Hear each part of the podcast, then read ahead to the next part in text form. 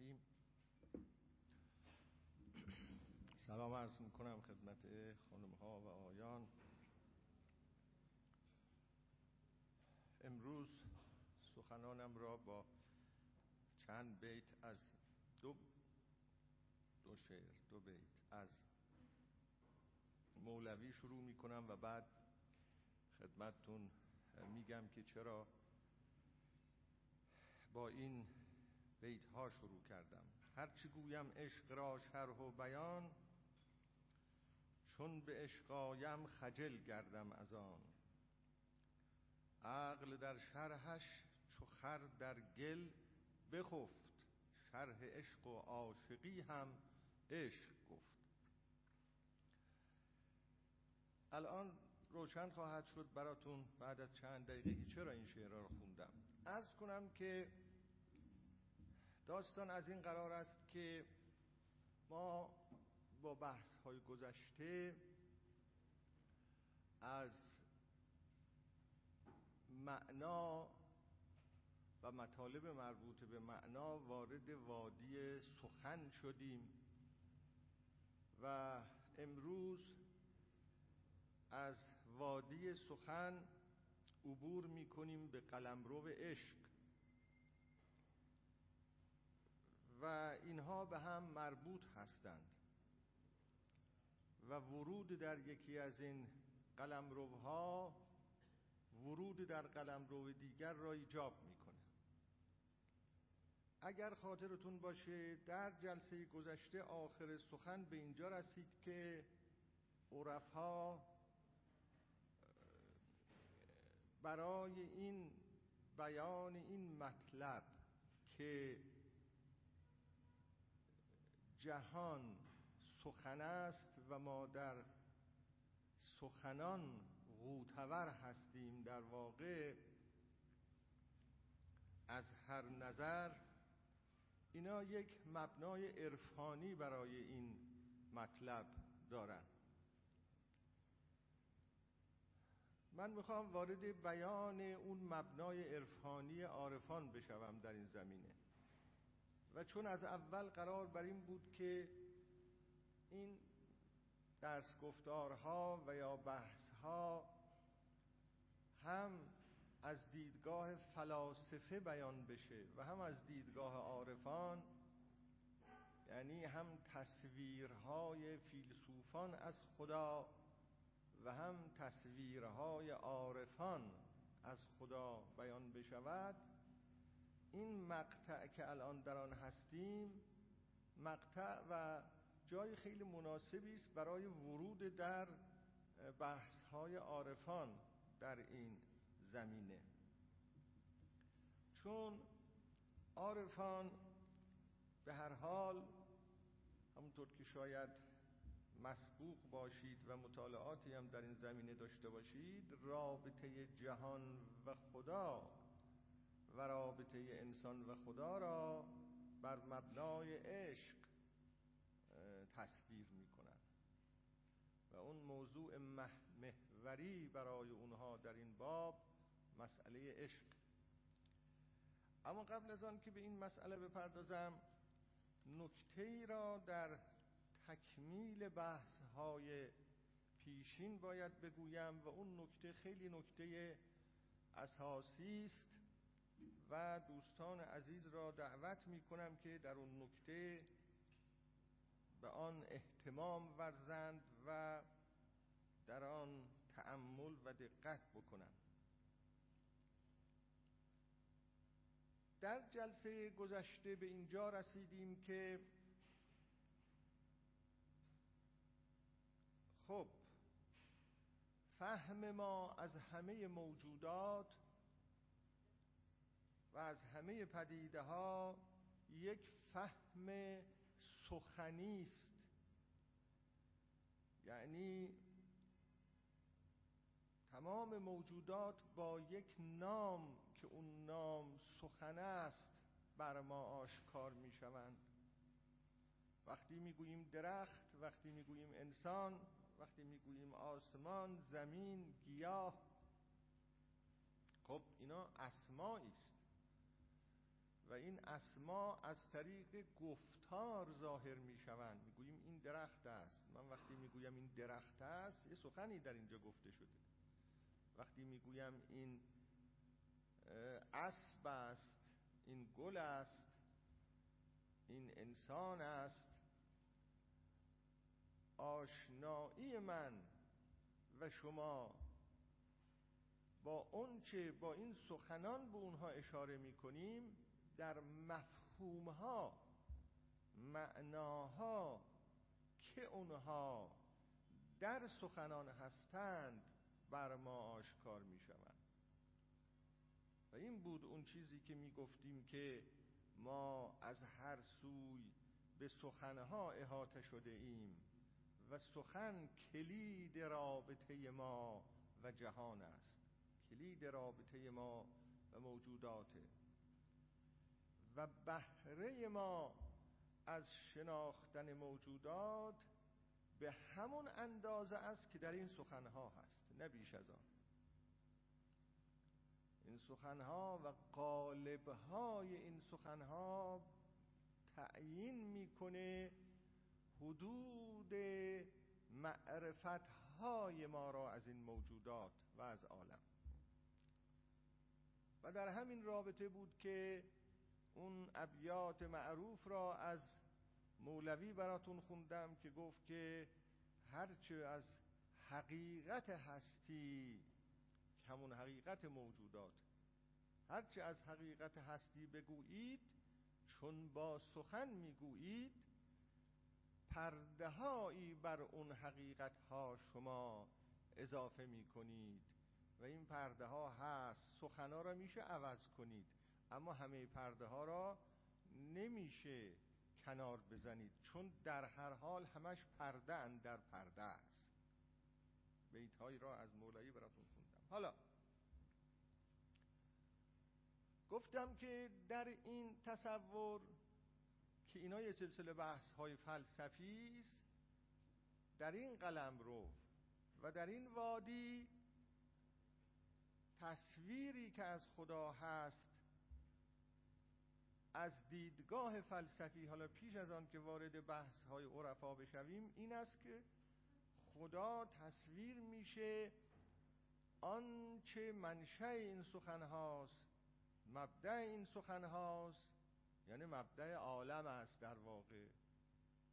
خب اینجا یه نکته خیلی مهم هست که می‌خواهم توجه شما را به اون جلب بکنم. و اون نکته اینی که دیگه اون که ما آن را خدا مینامیم یا آن که ما آن را خدا مینامیم در این بیانها خود سخن نیست. چون خود سخن نیست با مفهوم نمیشه تعریفی از او داد. اینو در بحث های هستی شناختی هم گفتم که از هستی با مفهوم نمیشه تعبیر کرد. نمیشه هستی را آدم بذاره جلو خودش بگه هستی یعنی این؟ نمیشه. هستی غیر قابل تعریفه. در این حال که ما همه یک دریافتی از هستی داریم و نمی‌تونیم در این شک بکنیم که اما نمی‌تونیم تعریف کنیم. دقیقا اینجا هم در این بحث فلسفی هم این مطلب هست. اون چه ما از اون میگیم منشأ سخن نمی‌تونیم از او هیچ تعریفی بدهیم. اگر از ما بپرسن که خب بالاخره اون منشأ سخن چیه؟ نمی‌تونیم. چرا؟ هر چه بگوییم سخن است.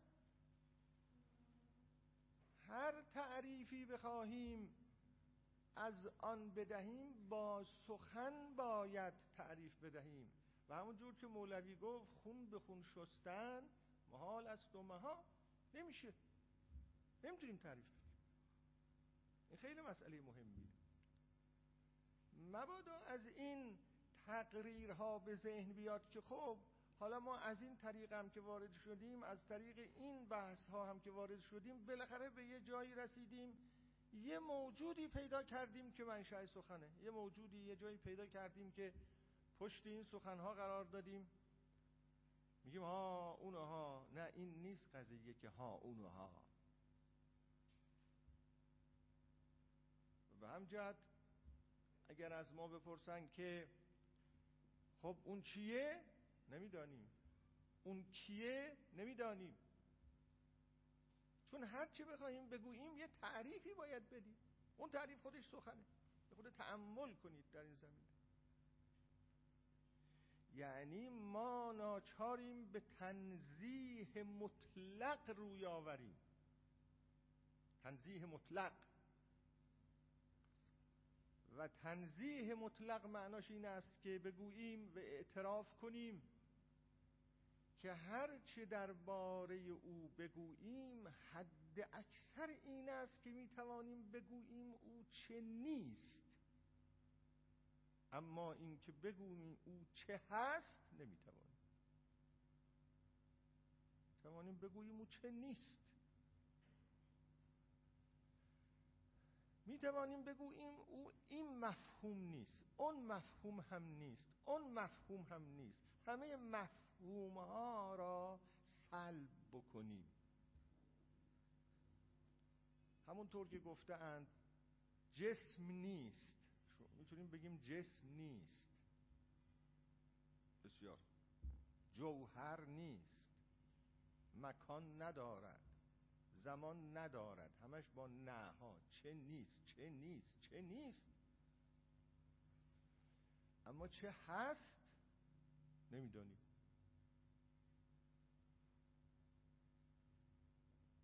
میشه چنین چیزی را تحمل کرد؟ میشه به این نقطه رسید که امور حالا عشق هم هست همین قبیله بهش خواهیم رسید. ما مواجه با حقیقتی هستیم. مواجه با حقیقتی هستیم که تجلیات او را که این سخنها هستند درک می‌کنیم. عالم عالم رو درک می‌کنیم. اونم در حد قالب هایی که در سخنها هست. اما خودش نه. خودش نه. اینه داستان. و اینجا حرف خیلی خیلی زیاده. اما برای اینکه تصویرمون رو درست در اینجا توضیح داده باشم اینا رو گفتم. این تصویر اینه. آیا کسی حاضر هست این راه را بیاید یا حاضر نیست این راه را بیاید اون یه مسئله دیگری است. اما از اول بدانیم که چه می‌گوییم. این برامون روشن بشه که چه می‌گوییم.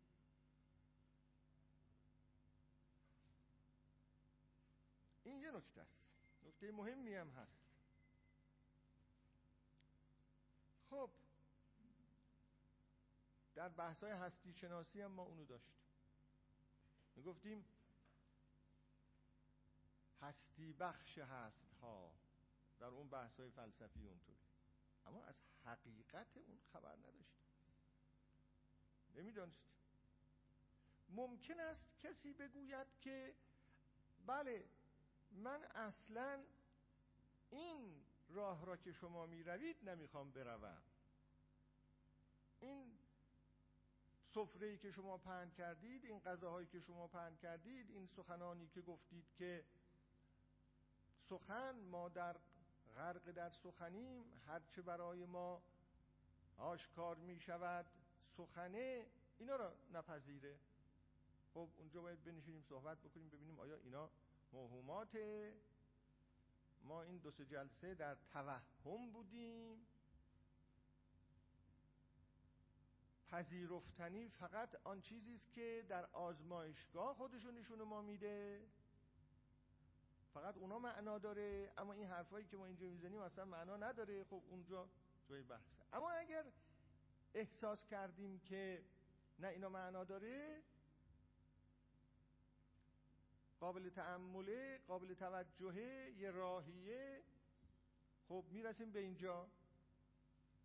اما معنای این که نمی‌دانیم او چیست یا آن چیست این نیست که از او هیچ نمی‌دانیم. از او می‌دانیم در حد تجلیاتش. در حد سخنانش. این. نه چی نمی‌دونه نه که مجهول مطلقه. دعوا همیشه نزاع فلسفی بر سر حد و حدود دانش انسان از خدا بوده است میان خدا باوران. اینم خیلیه. این مثل این میماند که شما نمی‌دانید از باب تشبیه. نمی‌دانید حافظ دقیقا چیه. اما این کتاب حافظ را که می‌خونید می‌بینید که بالاخره حافظ معلوم میشه خیلی چنین و چنان بوده. بهش می‌رسید مثلا هر کس شما کتاب هر کس را بخونید. سخنانی هر کس را بشنوید. خب این یه چنین چیزیست پس این به ذهن نیاد که یک دفع دخل برای این بود. این در ذهن ما نیاد که ما از این طریق و از طریق این بحثا به یه جایی رسیدیم که یه موجودی باز پیدا کردیم. یه موجودی باز پیدا کردیم اسمشو عوض کردیم. سابقا می‌گفتیم اون موجود که ما پیدا کرده ایم خلق می‌کنه آفریننده است. حالا میگیم اون موجود سخن می‌گوید. اصلا اون موجود مطرح نیست. چون وقتی میگیم به یه موجودی رسیدیم که او خداست یعنی اون موجودی است در کنار موجودات دیگر. معناش اینه دیگه. یعنی انسان موجوده درخت موجوده آسمان موجوده خدا موجوده. این دقیقا همین نیست قضیه. دقیقا قضیه این نیست خب از این بحث بگذاریم. حالا اینجاها البته یک مسائلی هست و اون اینی که حالا اگه کسی در تأملات خودش از این عقاید تربیتی تقلیدی عوامانه بیرون آمد و از خدا یه چنین تصویر و تصوری داشت.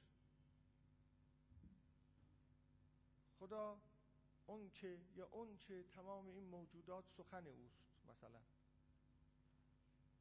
حالا با این خدا چجوری میشه رابطه برقرار کرد؟ که اینا بحثای از سنخ دیگریه. چجوری میشه رابطه برقرار کرد؟ آیا اون رابطه ای که در اونجا برقرار میشه این است که هر لحظه سخن میشنویم؟ این رابطه؟ و اگه رابطه اینجوری باشه که خیلی رابطه خوبیه. بهترین رابطه ها اینه که آدم همیشه از اون کس که با او رابطه داره سخن بشنوه همیشه.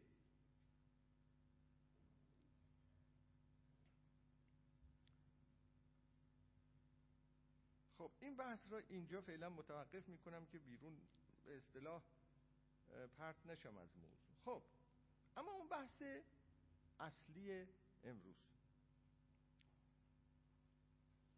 اون چی که گفتم سخنان به این شکل. اینا بحثای فلسفی بود. عرفا عرفای بزرگ و تراز اول گفتن که این سخنها به این جهت ظاهر شده. این سخنها به این جهت پدیدار شده که خدا با ذات خود عشق ورزیده خدا با ذات خود عشق ورزیده یا این سخنان از آن جهت پدیدار می شود که خدا هر لحظه با ذات خود عشق می ورزد. در این تصویر و تصور خدا یعنی عاشق لحظه به لحظه خود آن که لحظه به لحظه با خود عشق میورزد. این تصویر.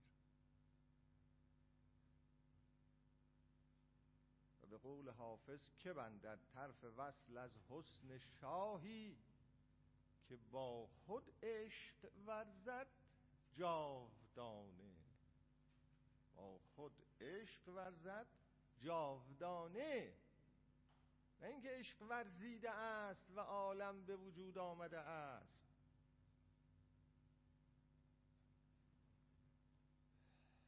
یک خب این داستانی داره. بدین ترتیب ملاحظه می‌کنید که ما از معنا وارد سخن شدیم از سخن وارد عشق شدیم. نمی‌دونم دو جلسه اقلا باز دو سه جلسه هم این وقت ما رو خواهد گرفت اما در دو قلم رو من صحبت خواهم کرد براتون. یک قلم رو قلم رو عشق است در اون معنا که امروز روانشناس ها از آن سخن می‌گویند. تحلیل روانشناس ها از مسئله عشق. اما یه مسئله دیگر عشق به اون معناست که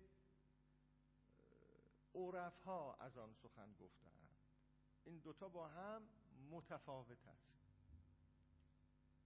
آیا این تفاوت تفاوت در سنخ و جوهر است یا در نگاه هست؟ اون شاید به تدریج خودش معلوم بشه قبلا یک چند سطری را براتون می‌خونم از کسی که از یکی از قدیمترین عارفان که این مطلب و مطرح کرد که خدا با خود عشق میورزد و اونقدر هم در این وادی جلو رفت که سرش بالای دار رفت و اون حسین ابن منصور حلاجه که در سال ارز کنم اواخر قرن سوم به وسیله مقتدر خلیفه عباسی به دار کشیده شد. ببخشید اونطور که در تاریخ آمده جسدش سوزونده شد و در شهر بغداد سرش را بالای پل سر نیزه زدند و اونجا گذاشتند یا سر چوبی اونجا گذاشتند تا عبرت هر اون کسی باشه که بخواد از اون دین رسمی خلافت عباسی تخلف بکنه. و حافظم در بارش گفت که اون عزیزی که از او گشت سر دار بلند جرمش این بود که اسرار هویدا می کرد اینو درباره حلاج می‌گویند. گفته این شخص این متن این چند تکه که از کتاب های متعددی از حلاج به یادگار مونده پاره ای از دانشمندان روی کتاب های او کار کرده اند دو تا از دانشمندان شرق شناسی که گلدزیهر و یکی ماسینیون درباره کتاب های او کار کردن شرح زندگی او کار کردن. این چند سطر که من می‌خونم و به عربی است از کتاب طواسین اوست. چند سطر رو می‌خونم و در اون حد که اینجا می‌تونم معنی کنم معنی می‌کنم. تجل الحق لنفسه فی الازل قبل ان یخلق الخلق. و قبل أن یعلم الخلق. یا و قبل أن یعلم الخلق. و جرا له فی حضرت احدیته مع نفسه حدیث لا کلام فیه ولا حروف.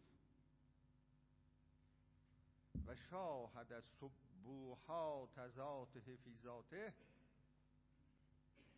و فی الأزل حیث کان الحق ولا شیء معه نظر الى ذاته فاحبها و اسنا علی نفسه فکان هذا تجلیا لذاته فی ذاته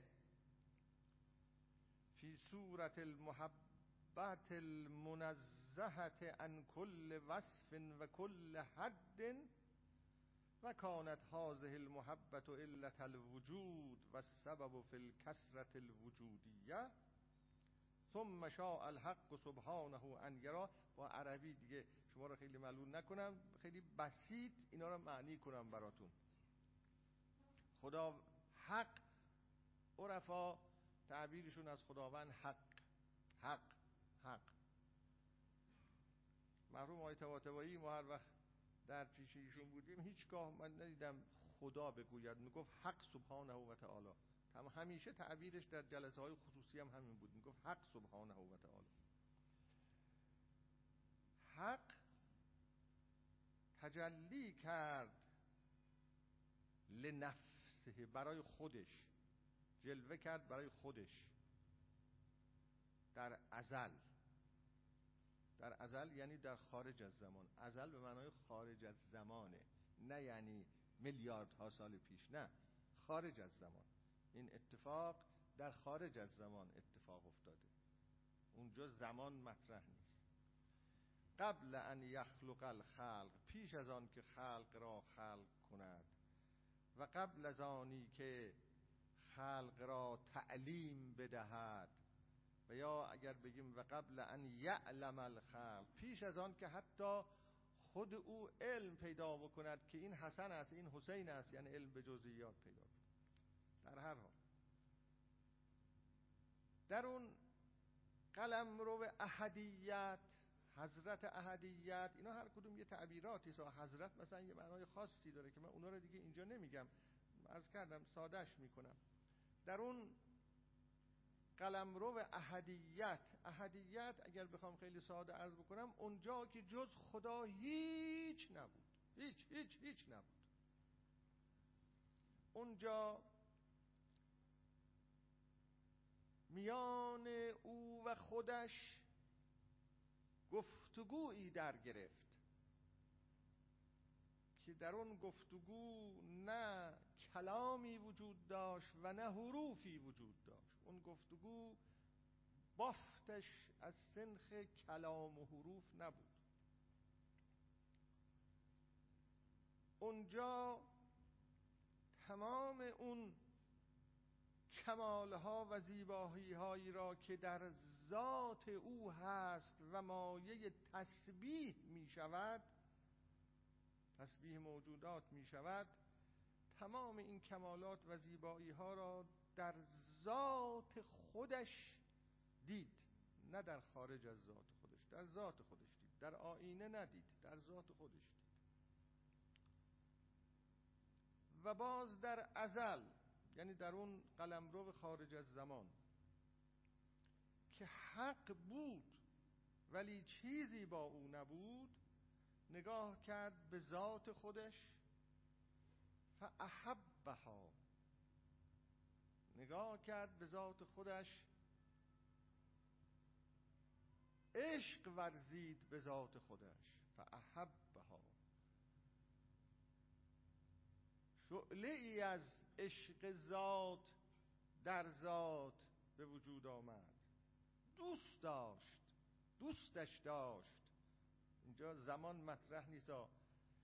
تا نگاه کرد عشق ذات در خود ذات به او پیدا شد. و اسنا علا نفسه. وقتی این عشق پیدا شد سنای ذات خودش را گفت. این کار که اتفاق افتاد یا این حادثه که اتفاق افتاد حالا من میگم حادثه. این عشق که پدیدار شد این عبارت بود از تجلی کردن خدا در ذاتش برای ذاتش. وقتی این اتفاق افتاد. اولین تجلی اتفاق افتاد. اولین جلوه اتفاق افتاد.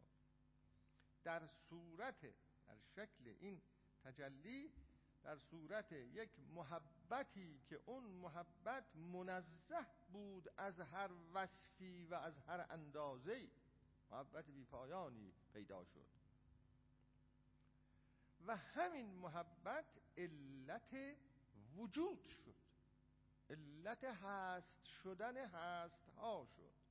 این محبت ریشه هست شدن هست ها شد. خمیره همه موجودات محبته در این تصور. و این محبت علت وجود شد و سبب کسرت های وجودی شد. موجودات کثیر شد. خب. اینا اتفاق افتاد اما مسئله تمام نشد. حق سبحانه و تعالی خواست که این محبت ذاتی خودش به خودش را در یک صورت خارجیه ای متمثل ببیند. در یه موجودی این محبت را متمثل ببیند.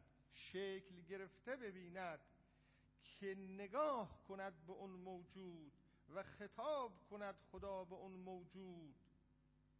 حرف بزند با اون. می‌خواست با, محب...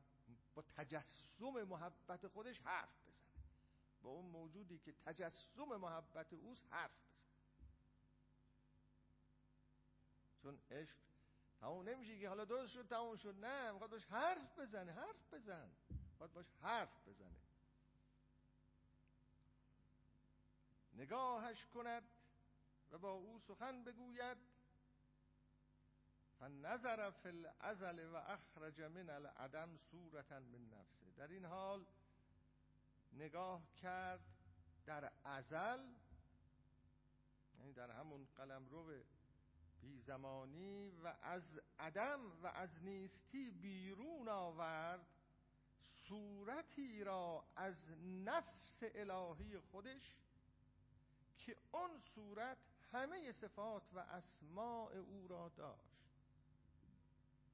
و هی آدم و اون عبارت بود از آدم.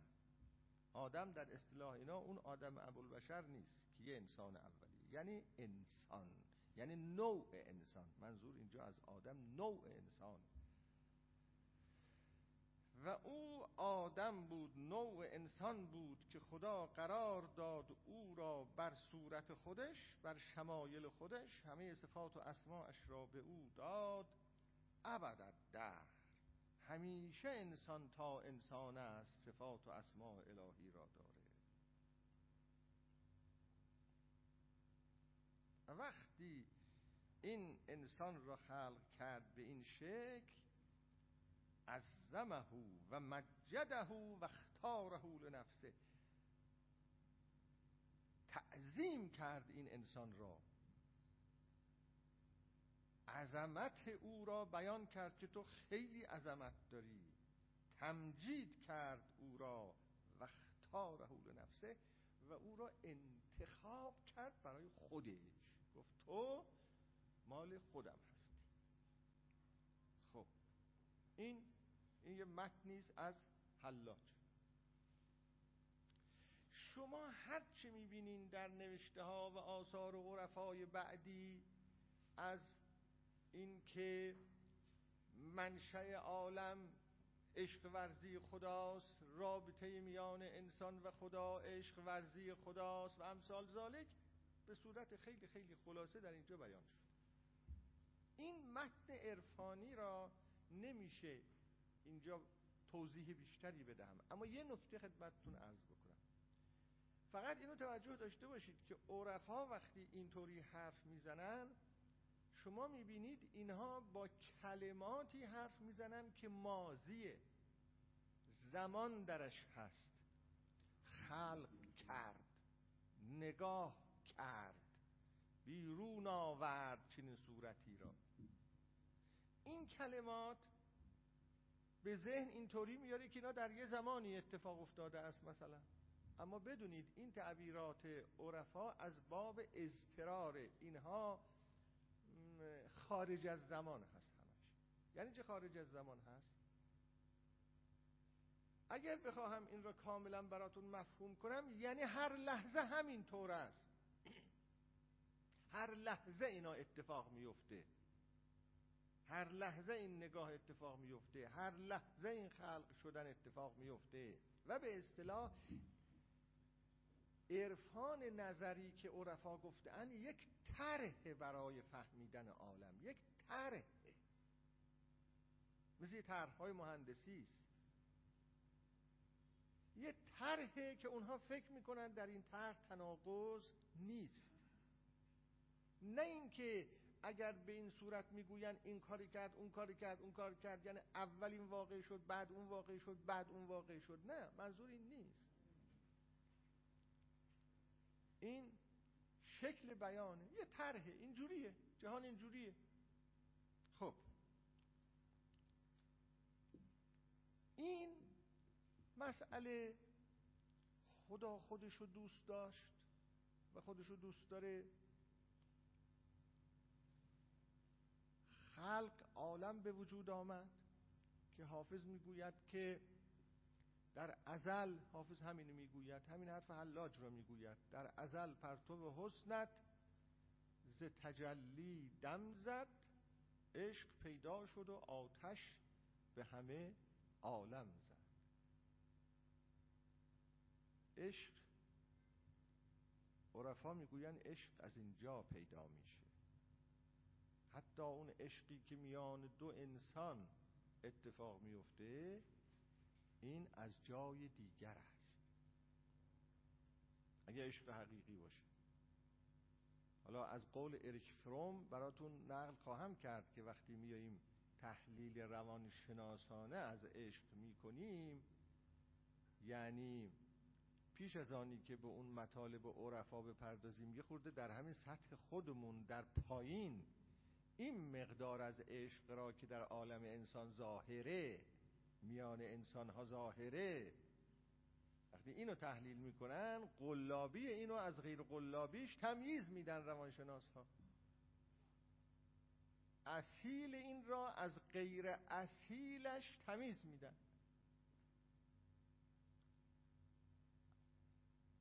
این اصیلش اگه در میان انسان ها باشه عرفا می‌گوین این از جای دیگره. از جای دیگره معناش این است که یعنی همون عشق خداوند به ذات خودشه که در میان انسان ها هم سریان و جریان پیدا می‌کنه و به همین جهت می‌گویند که عشق یک امر مقدسه یک امر قدسیه یک امر آسمانیه. همین عشق انسان به انسان. خب پیش از آن که به اون مطلب عرفا بپردازم که میمونه برای جلسه بعد برای اینکه یه خورده نزدیک بشیم به این قضیه ها اول باید این عشق را در عالم انسان یه مقدار بررسی بکنیم. چیه عشق در عالم انسان؟ یه خورده انسانیش رو وزمزه بکنیم وزمزه بکنیم یعنی بحثش رو وزمزه بکنیم تا بعد ببینیم که اینا اصلا چه جور چیزایی هست چیه؟ ما فکر می‌کنیم که خیلی ساده است خیلی آسان است. می‌تونیم بگیم عشق. انسان ها هی رد و بدل می‌کنن میان خودشون. عشق.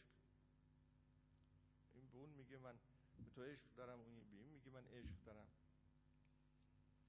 این بررسی های روانشناس ها از مسئله عشق در میان انسان ها را در دو قطعه در دو بخش براتون توضیح میدم. یک بخش بخشی است که روانشناسی مثل اریک فروم در این کتاب هنر عشق ورزیدن که به فارسی هم ترجمه شده یکی دوبارم از اون کتاب در اینجا اسم برده ام در اون کتاب اینا رو بحث می‌کنه که چیه عشقی که در عالم انسان ها با هم هست. یه کتاب دیگری است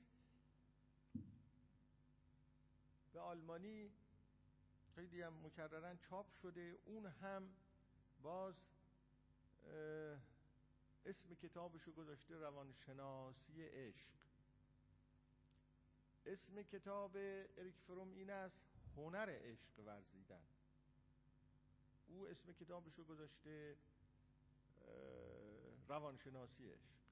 اما کار این اریک فروم هم همین روانشناسی است. هنر عشق ورزیدن. عرض کردم اسم کتاب هنر اون یکی کتاب به آلمانی پسیکولوژی در لیبه. اسم کتاب اینه. به آلمانی. من ندیدم این به فارسی ترجمه شده باشه. حالا امروز مطالب اریک فروم براتون میگم. کتابش رو آوردم. تکه که از مطالب او را براتون میگم تا ببینیم بنابر تحلیل این روانشناس این عشقی که در عالم انسان ها هست چی؟ ایشون در این کتاب اولا یه چیزی هم اول وارد این قضیه بشم این لفظ عشق چیه؟ حالا قبل از آنی که به تحلیل روانشناسی بپردازیم. عشق. این, این, این کلمه.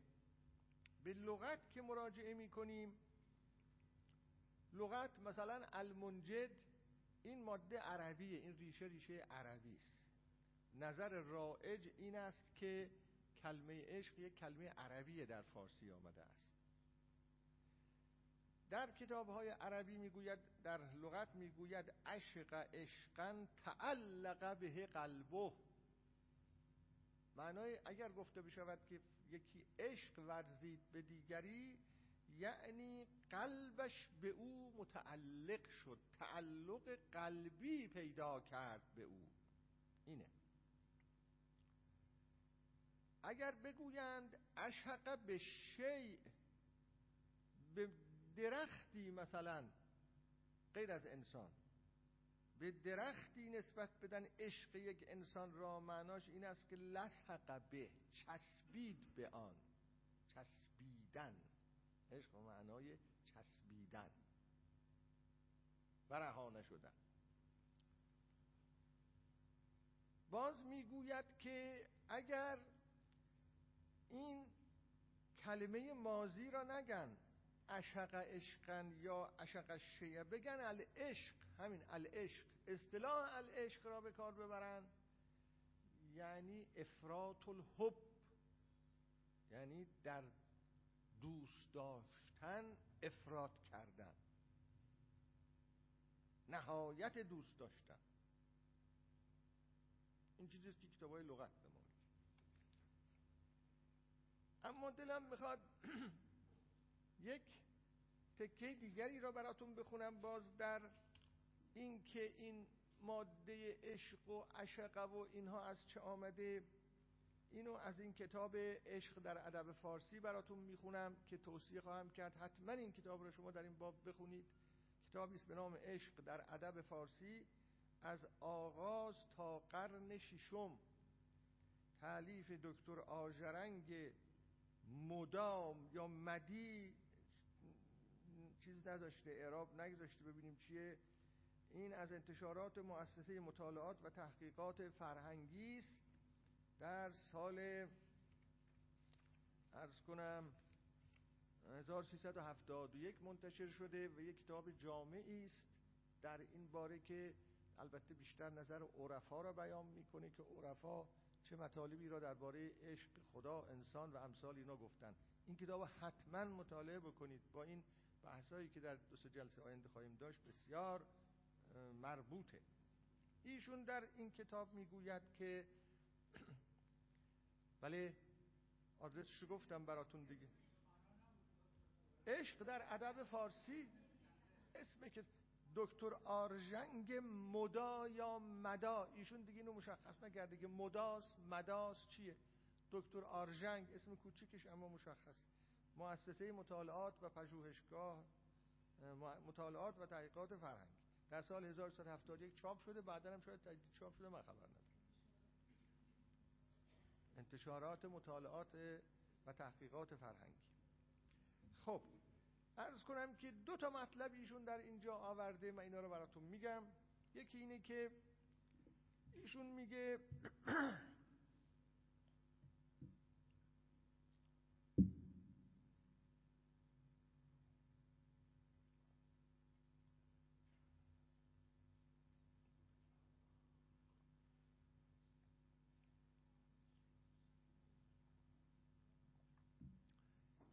شروع می‌کنه با این تیتر که کلمه عشق در ادب فارسی استنباط او اینه. یه آدم متتبعی است.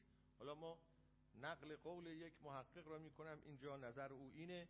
این نظر نمی‌دونم تا چه اندازه درسته. میگه ظاهرا کلمه عشق در ادب فارسی نخستین بار در شعر شهید بلخی که در سال 1325 فوت کرده شهید بلخی معلوم میشه که شهید شده به کار رفته است. اون شعر اینه عشق او انکبوت را ماند بتنیده است تفنه گرد دلم.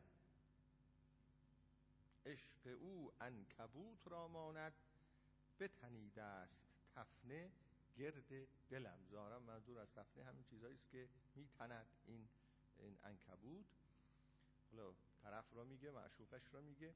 میگه او اینا را گرد دل من تنیده و به وجود آورده و من یک تعلقی و ارتباطی را اینجوری پیدا کردم. بعد نظرهایی میگه. تا اینکه می‌گوید که اگر چنین به نظر می‌رسد اگر چه چنین به نظر می‌رسد که این کلمه در ادب عربی پیش از اسلام نیز به کار نرفته است. ایشون عقیدش این که به کار نرفته است ولی دیگران می‌گویند به کار رفته اما پیش از آن که به ادب موجود فارسی راه یابد اینجوری ببخشید اگر چه چنین به نظر می‌رسد که این کلمه در ادب عربی پیش از اسلام به کار نرفته است. اما پیش از آن که به ادب موجود فارسی راه یابد در ادب عربی وجود داشته است. ایشون می‌خواد بگه به نظر اینطوری می‌رسه ولی نه وجود داشته. با وجود این کوششی هم در راه یافتن ریشه کلمه عشق در زبانهای باستانی ایران صورت نگرفته است.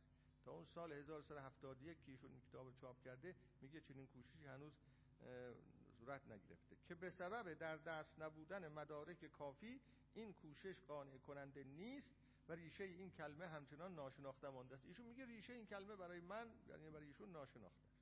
اما نکته بعدی که میگه اینه. ایشون می‌گوید که به جای به هر حال ترجیح دادم به جای سخن فرهنگ نویسان کلام پرشور و حال شیخ اشراق را درباره وجه تسمیه عشق نقل کنم. شیخ اشراق بنیانگذار فلسفه اشراق یا یکی از اصطلاح یکی از بنیانگذاران فلسفه اشراق هست که نظر خاصی داره درباره این که عشق را چرا عشق گفتن؟ یعنی این عشقی که در میان انسان ها پیدا میشه چرا اینو یا عشق میان انسان و خدا چرا اینو عشق گفتن؟ اون نظر اینه عشق را از اشقه گرفتند ایشون میگه یا از اشقه اینا چیز نداره اعراب نداره ولی ظاهرا از اشقه و اشقه اون گیاهی است که در باغ پدید آید در بن درخت. اول بیخ در زمین سخت کند پس سر برآورد و خود را در درخت میپیچد و همچنان می‌رود تا جمله درخت را فرا گیرد و چنانش در شکنجه کشد که نم در میان رگ درخت نماند و هر غذا که به واسطه آب و هوا به درخت می‌رسد به تاراج می‌برد. تا آنگاه که درخت خشک شود. میگه این عشقه چنین خاصیتی داره. عشقی هم که در عالم انسان ها هست چون چنین است به اون گفتند عشق. عشق هم همین کارا رو می‌کنه. میتند و چه می‌کند چه می‌کند؟ و خب اینم نظر اوست. در حد این که حالا این کلمه از کجا گرفته شده این دو تا اطلاعات برای شما لازم بود ولی اون که مهم هست می رویم سراغ تحلیل روانشناس اریک فروم از مسئله عشق. ایشون یک کتابی داره که همونطور که گفتم اسم کتاب این است هنر عشق ورزیدن. و این چاپ پنجم کتاب هست که من الان اینجا دارم. و این چاپ پنجم این کتاب خیلی چاپ شده. چاپ پنجم مال آذر 1354 من فکر می‌کنم الان شاید این کتاب از 20 چاپ هم رد کرده باشه. چون کتاب های اریک فروم بسیار خواننده داره در ایران. و منم توصیه می‌کنم هم این کتابشو اون کتاب جامعه سالم کتاب بودن و داشتن کتاب انسان برای خیشتن. نه خیلی کتاب های جالبی است. مطالعه بفرمایید. خب. ایشون اولین بحثی که در این کتاب مطرح می‌کنه اینی که آیا عشق ورزیدن هنر است؟ هنر هنره. عشق ورزیدن. ایشون معتقده که هنره. و بعد مطلبی را نقل می‌کنه میگه که چگونه یک عقیده باطل تو مردم هست و من می‌خواهم بگویم که اون عقیده باطل در باب عشق درست نیست. و برای شما هم خیلی تازگی داشته باشه این مطلب که الان ایشون میگه. اصلا کتاب رو اینجوری آغاز می‌کنی اون درست نیست اون عقیده. من این تکه هایی را از این کتاب زیرش خط کشیدم که از روی خود کتاب براتون تکه های مختلف خواهم بله. آخه چاپ ها فرق می‌کنه البته. من میگم بهتون. این از همون صفحه پنج. این مطلبی که می‌خونم از صفحه پنج. آیا عشق هنر است؟ اگر هنر باشد آیا به دانش و کوشش نیازمند است؟ آیا عشق احساسی مطبوع است که درک آن بستگی به بخت آدمی دارد. یعنی چیزی است که اگر بخت یاری کند آدمی بدان گرفتار می شود. مباحث این کتاب کوچک مبتنی بر پرسش اول است. در صورتی که امروز بدون شک اکثر مردم به تعبیر دوم بیشتر معتقدند. تو ایران هم همینطوره. یعنی یک عشقی خدا گیر بیاره ما چنین و چنان بشیم. فکر می‌کنن که عشق یه چیزی است که یه میاد گیر یه کسی میاد و گیر یه کسی نمیاد. چون میگه اصلا قضیه این نیست. عشق عمل است. یه هنر است. ایشون از اینجا حرکت می‌کنه. این یک مسئله. بعد می‌گوید که این بدان معنا نیست که مردم عشق را مهم نمیانگارند. مردم تشنه عشقند فیلم هایی که مردم درباره داستان های عاشقانه شاد یا غمانگیز می‌بینند بیشمار است. مردم به صدها آواز مبتزل عاشقانه گوش می‌دهند. با وجود این به ندرت کسی این اندیشه را به دل راه می‌دهد که در عشق نیاز به آموختن نکته ها و چیزها دارد.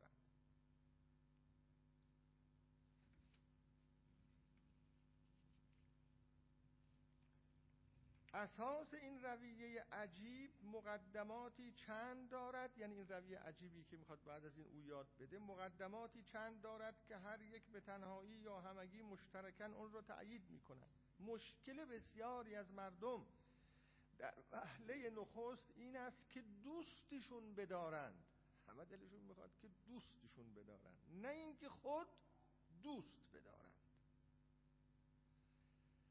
با استعداد یا استعداد مهر ورزیدن داشته باشند بدون نه اینکه خود دوست بدارن یا استعداد مهر ورزیدن داشته باشن. اینا مطرح نیست براشون بلکه مسئله این است که یکی پیدا بشه ما رو دوست داشته باشه. بدین ترتیب مسئله مهم برای آنان این است که چه سان دوستشون بدارن و چگونه دوست داشتنی باشند پس راههایی چند برمیگزینند تا به این هدف برسن. از جمله میکوشند تا به اقتضای موقع اجتماعیشون مردمانی موفق صاحب قدرت و ثروت باشند. و این در مورد مردان بیشتر صادق است. زنان بیشتر میکوشند تا با پرورش تن جامعه برازنده و غیره آراسته و جالب بنمایند. هر دو گروه سعی می‌کنند با رفتاری خوشایند و سخنانی دلانگیز و با فروتنی و یاری به دیگران و خودداری از رنجاندن آنان خود را در دل مردم جای دهند. زنان و مردان برای محبوب شدن همان راههایی را برمیگزینند که معمولا برای موفق شدن جلب دوستان بیشتر و نفوذ در مردم توصیه می شود در حقیقت اونچه اغلب, اغلب مردم در فرهنگ امروزی ما از محبوب بودن می‌فهمند اساسا معجونی است از مردم پسند بودن و جاذبه جنسی. اینو در آمریکا نوشته. و بعد در قسمت های مختلف کتاب میگه فرهنگ آمریکایی این طور است این طور است. ولی من فکر کنم الان اینها رو که ما می‌خونیم فکر می‌کنم که احساس می‌کنیم که در ایران هم کم و بیش قضایا همین طور است.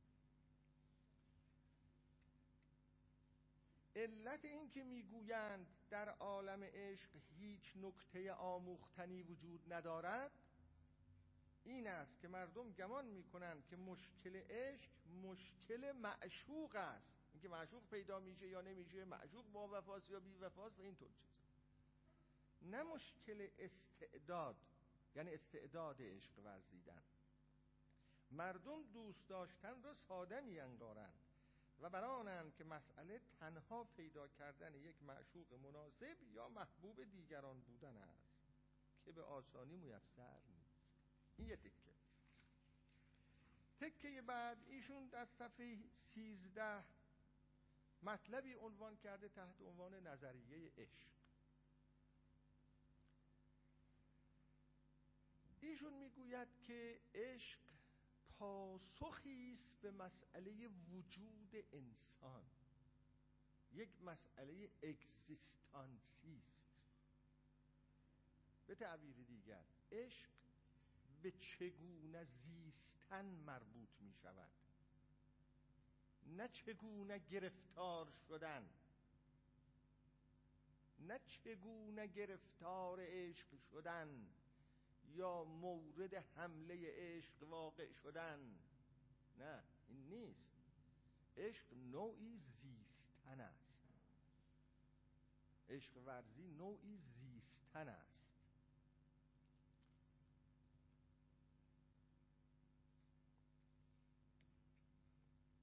خب. تکه هایی رو از اینجا می‌خونم. به بشر قوه عاقله عطا شده است. او حیاتی است که از خود آگاهی دارد. او حیاتی است که از خود آگاهی دارد. همون خداگاهی که همیشه گفتیم او از خود و از هم نوعانش از گذشته و از امکانات آینده اش آگاه است. آگاهی از خود به عنوان ماهیتی مستقل آگاهی از کوتاهی عمر خود و از این حقیقت که بدون اراده خود به دنیا آمده و به خلاف اراده خود نیز باید بمیرد. رفت خاجه مرد. یا آنان پیش از او خواهند مرد. یا آنان پیش از او خواهند مرد. گاهی میگیم انشالله دیگه داغ هیچ عزیزی رو نبینی. یعنی خودت زودتر از همه بمیری. معناش اینه دیگه. ما گاهی تسلیت میگیم. انشالله آخرین غمتون باشه. معنای این حرف چیه؟ آخرین غمتون باشه خب آگاهی به این که قبل از عزیزانش خواهد مرد یا آنان پیش از او خواهند مرد و آگاهی از تنهایی و جدایی و آگاهی از بیچارگی خود در مقابل طبیعت و اجتماع. تمام اینها هستی پیوند نایافته و پاره پاره او را به زندانی تحمل ناپذیر مبدل می کند اگر بشر قادر نبود خود را از این زندان برهاند و به سوی خارج دست بگشاید و به نوعی با انسانها متحد سازد خود را مسلما دیوانه می‌شد. درک این جدایی باعث بروز استراب می شود اینا تحلیل های روانشناختی ها در حقیقت این سرچشمه تمام استراب هاست. جدایی درک جدایی. چون میگه درک جدایی سرچشمه تمام استراب هاست. جدایی یعنی بریدن از هر چیز بدون اینکه توانایی استفاده از نیروهای انسانی خود را داشته باشیم. بنابراین جدایی یعنی بیچارگی یعنی عدم قدرت درک جهان و عدم درک مردم و اشیاء آن. این بدان معناست که دنیا می‌تواند به من هجوم کند. بدون اینکه من قادر باشم واکنشی نشان دهم.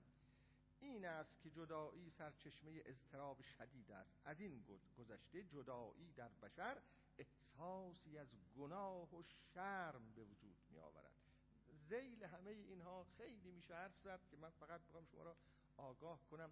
حالا این جدایی ها را که میگه بعد میگه بشر راههایی داره برای ترمیم این جدایی ها فرار از این جدایی ها علاج این جدایی ها آگاهی از این جدایی بشری بدون آگاهی از اتحاد دوباره به وسیله عشق سرچشمه شرم و در عین حال سرچشمه گناه و استراب است. اگه عشق در میان بشر به وجود نیاد عشق به معنای واقعی خودش هم او دچار شرم می شود هم دچار احساس گناه می شود و هم دچار اضطراب می شود این نکته جدیدی است که اریک فروم می‌گوید و حتی شرم می‌گوید شرم هم از جدایی از تجربه جدایی پیدا میشه شرم. این برای من تازگی داشت. خود فکر کردم که چگونه شرم و تجربه شرم از تجربه جدایی پیدا میشه. در واقع شرم آدمی شرم از خودش. شرم حیا نیست. شرم حیا نیست. حیا یه چیز دیگه. حیای فضیلت اخلاقیه. شرم شرمگین بودن انسان است.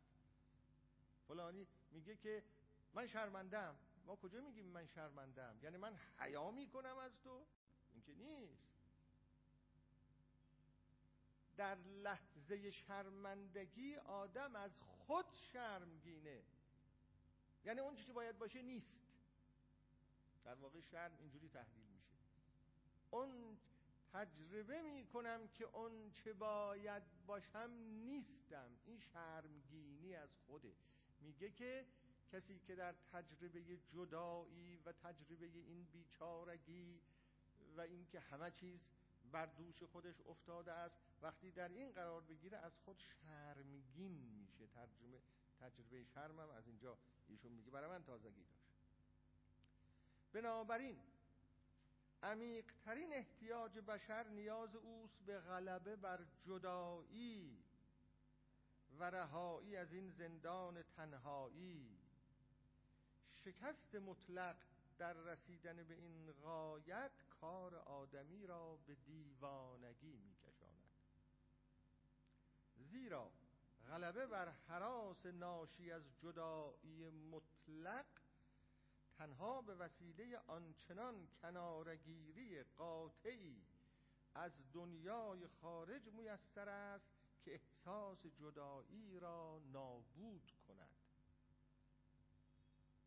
زیرا که در این صورت دنیای خارج که ما خود را از آن جدا حس می کنیم خود ناپدید شده است.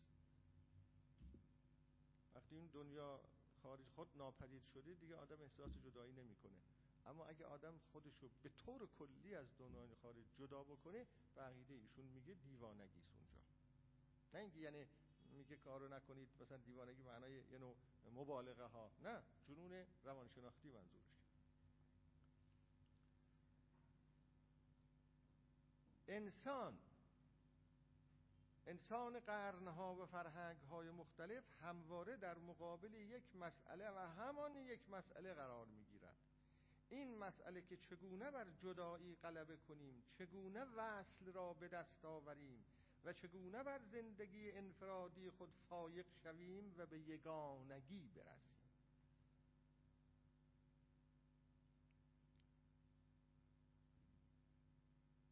اما جواب این سوال ها رنگ های مختلف دارد. رنگ های مختلف انسان ها جواب های مختلف می‌دهند.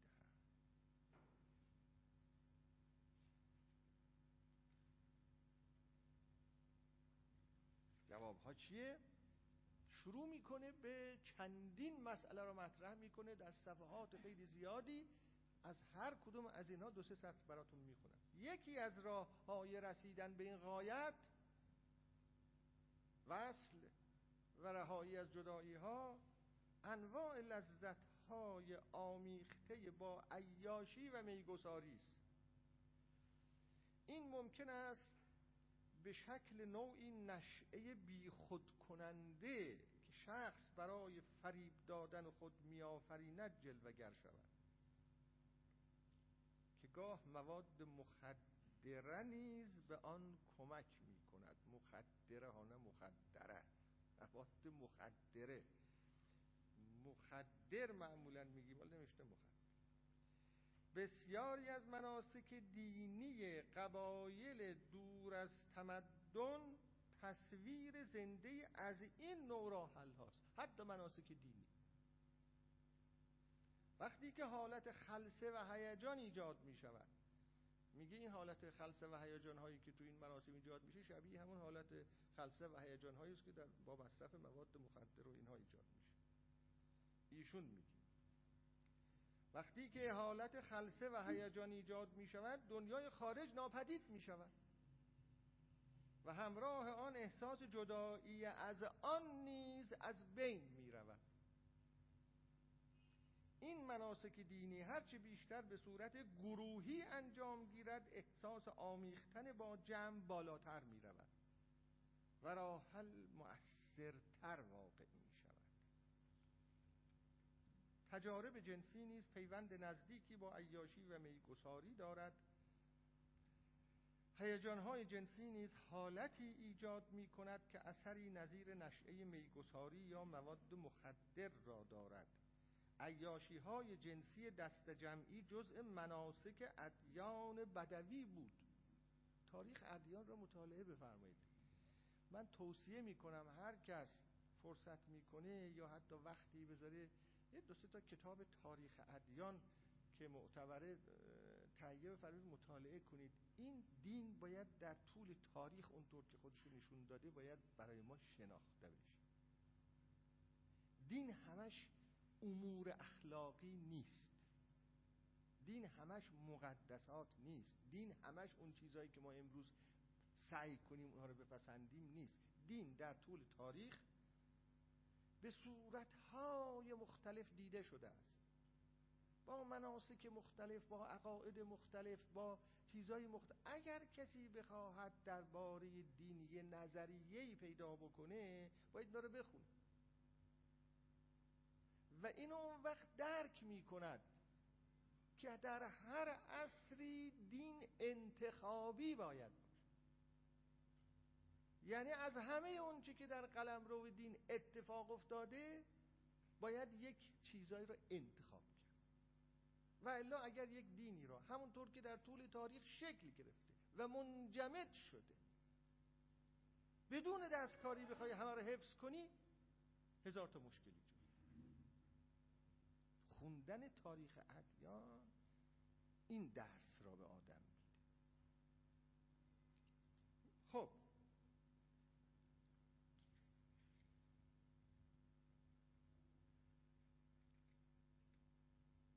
بعد ایشون میگه که چنین به نظر می‌رسد که در نتیجه این گونه عیاشی ها بشر می‌تواند تا مدتی زندگی را ادامه دهد بی آنکه از جدایی رنج فراوان بکشد. اضطراب رفته رفته اما اضطراب رفته رفته شدت مییابد و باز تجدید این مراسم آن را تخفیف می‌دهد. و همینطور و همینطور ولی از بین نمی رود این یک نوعه. بعد ایشون میگه انواع پیوندهای حاصل از عیاشی دارای سه خصیصه مشترکن. خصیصه های اینها رو ذکر می‌کنه.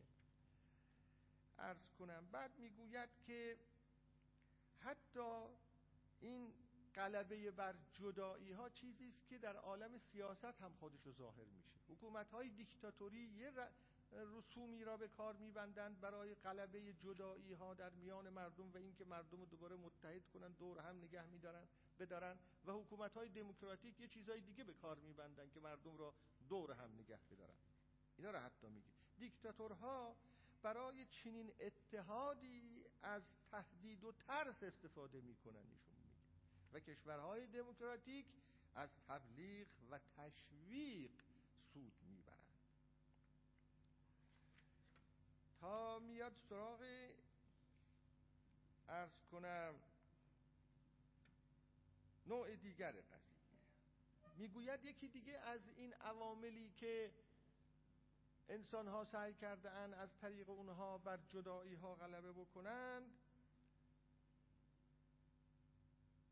چگونگی کار و تفریح در زندگی انسانی است. در اینجا توضیح می‌دهد که به خصوص در جامعه های جدید این کارهایی که اشخاص انجام می‌دهن روزانه هشت ساعت اینا غالبا در یک محیط های دست جمعی اتفاق میفته و انجام شدن این کارها در یه محیط های دست جمعی در کنار هم یک نوع احساس پیوند به اینها میده یک نوع احساس اتحاد به اینها میده و تسکین میده اون اون حالت های جدایی را که اینا تجربه می‌کنن. خب معلومه آدم وقتی مثلا مثال ساده خیلی بخوایم بزنیم در یه اداره کار بکنه که اونجا 50 تا کارمند هست و در اتاق 4 5 نفر نشستن صبح ساعت 8 وارد اونجا میشه می‌بینه 50 نفر دیگه هم باشه احساس همرنگی می‌کنه احساس اتحاد می‌کنه احساس بستگی می‌کنه. تا آدمی که تو اتاقش تنها نشسته داره کتاب می‌خونه مثلا. مگر اینکه اونم با اون کتاب ها احساس همبستگی بکنه. اینم یه جوره ها پدر من خدا رحمتش کنه کتابخانه ای داشت و می نشست در اون کتابخانه. این حرف ماله نمی‌دونم 60 سال پیش. مطالعه می‌کرد. یکی از آشنایان ایشنا وارد شد گفت که آقا شما اینجا تنها نشستید آخه؟ تنها نشستید. هم گفت من تنها نشستم. تمام اینایی که می‌بینید آدمای خیلی مهمی بودن من با اینا نشستم.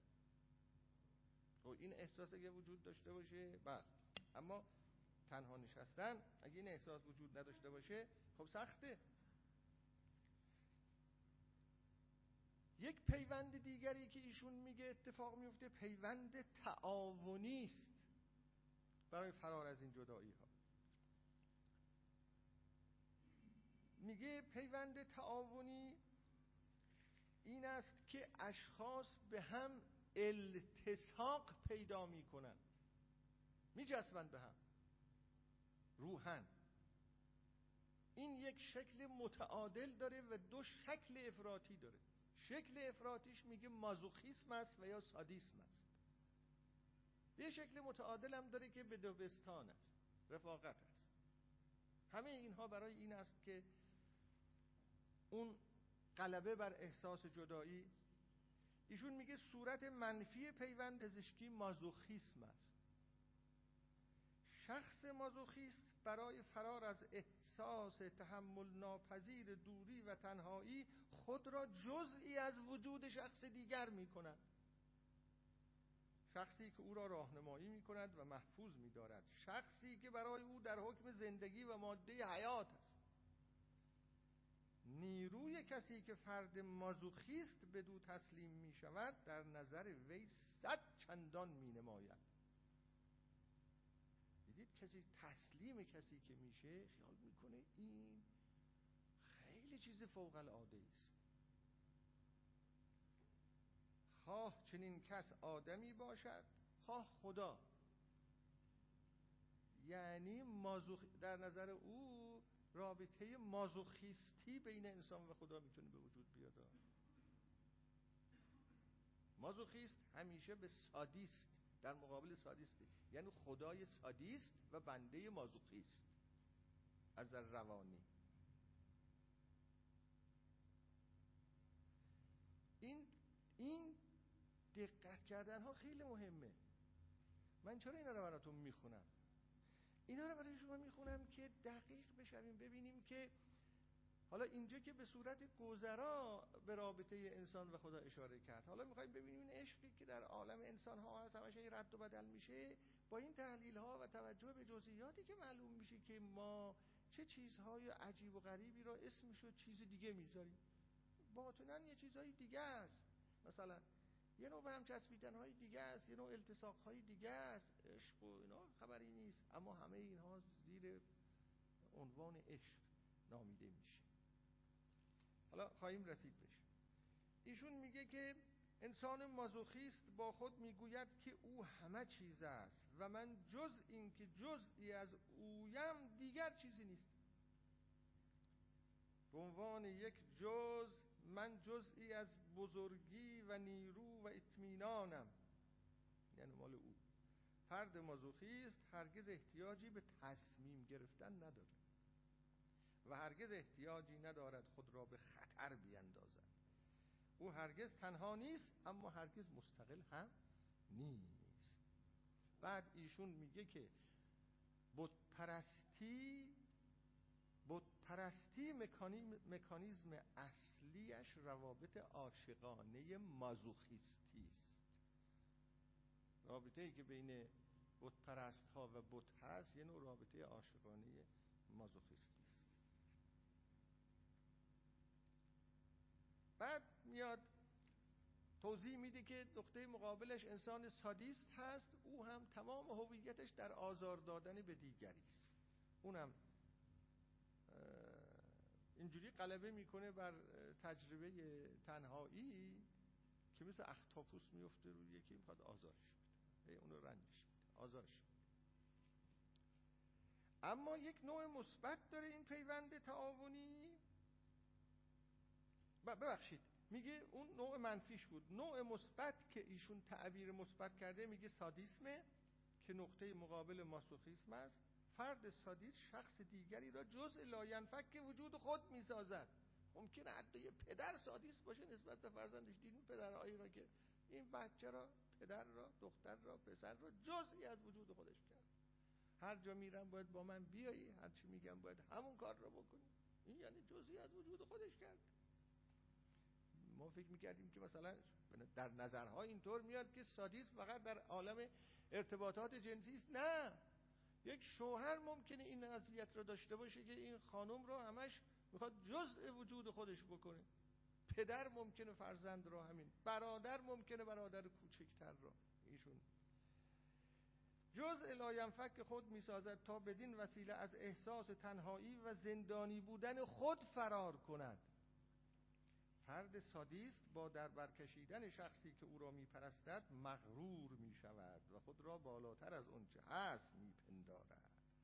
خب در نقطه مقابل اینها ایشون می‌گوید که نه یک نوع رابطه تعاونی سالم وجود داره و اون تعامل و تقابل نه تقابل تعامل دوست داشتنی است که در معنای عشق واقعی به اون می‌رسه. میگه که عشق واقعی عبارت است از اینکه دوست داشتن ورزیدن از هر دو طرف.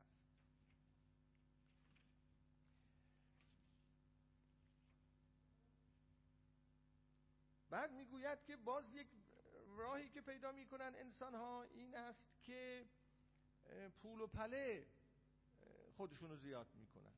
وسایل شخصی زندگیشون رو زیاد می‌کنن. خونه های خودشون را وسیع می‌سازن. غنی می‌کنن به اصطلاح خودشون را از طریق غنی شدن ثروت داشتن. اینجا با اون اشیایی که به اونها تعلق پیدا می‌کنن با اون پولی که تو بانک می‌گذارن و چه و چه با کاخها با ماشین های آخرین سیستم با اینها تعلق متوجه به اونا میشه رابطه متوجه اونا میشه و اینجوری بر تنهایی غلبه می‌کنن. اما می‌گوید که نوع سالم در صورتی است که عشق باشه. عشق به معنای واقعی کلمه است که ایشون می‌گوید انسان را از جدایی آزاد می‌کنه و از احساس تنهایی آزاد می‌کنه. اما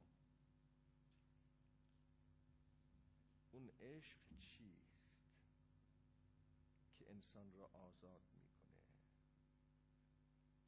چون می‌گوید که تعریفی می‌دهد برای عشق در اینجا ایشون. اون اینه که می‌گوید عشق نسار کردن است. تعریفی که از عشق نسار کردن بخشیدن نه بخشیدن به معنای اینکه تو گناهی کردی من تو را میبخشم. آدم اون چرا که هست و اون چرا که دارد نثار کند به دیگری. این عشق است. عشق واقعی اینه. و این اون چیزی است که ایشون میگه این یه هنر آموختن و آموخته شدن لازم داره. آدم باید یاد بگیرد این هنر نصار کردن را که چگونه خودشو نصار دیگری کند.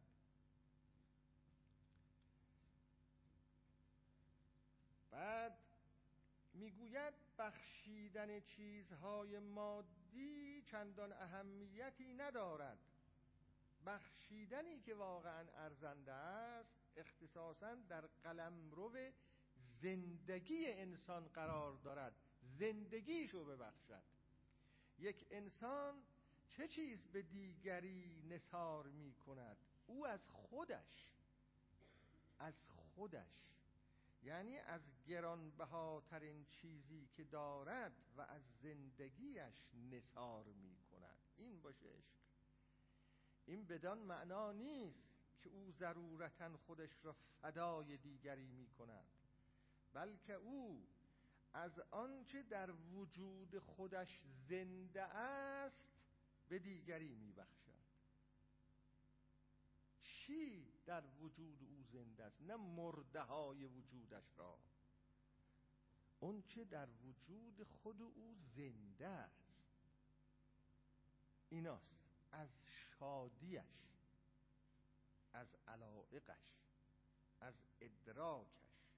از داناییش از خلق خوشش و از غمهایش به مصاحب خود نثار می کند از تمام مظاهر و معاصر زندگیش می بخشد او با چنین بخششی از زندگی خیش فرد دیگری را احیاء می کند و در ضمن افزودن احساس زندگی در خیش چون اینها احساس زندگی رو در خود آدم زیاد می‌کنه کم نمیشه از خود آدم. این کارها کم نمی‌کنه از خود آدم.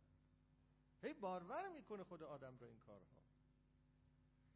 و در ضمن افزودن احساس زندگی در خیش احساس زنده بودن را در دیگری بارورتر می‌سازد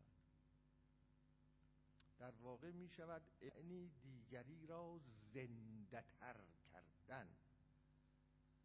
او را توانا کردن به اینکه خودش را زنده تر بیابد. که با این کار خود عشق ورزنده هم خود را زنده تر مییابد. او به امید دریافت کردن نمی‌دهد. کنش او بیخواهش است.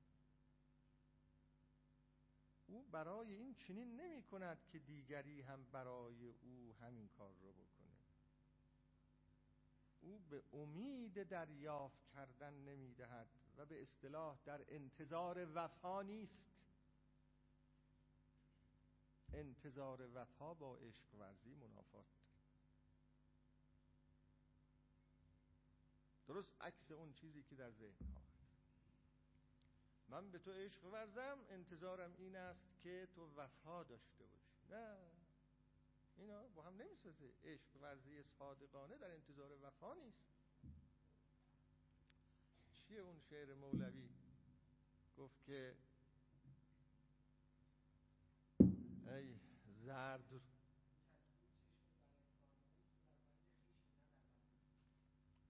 تعبیری دیگری از همینه ولی تعبیر وفا را آورده.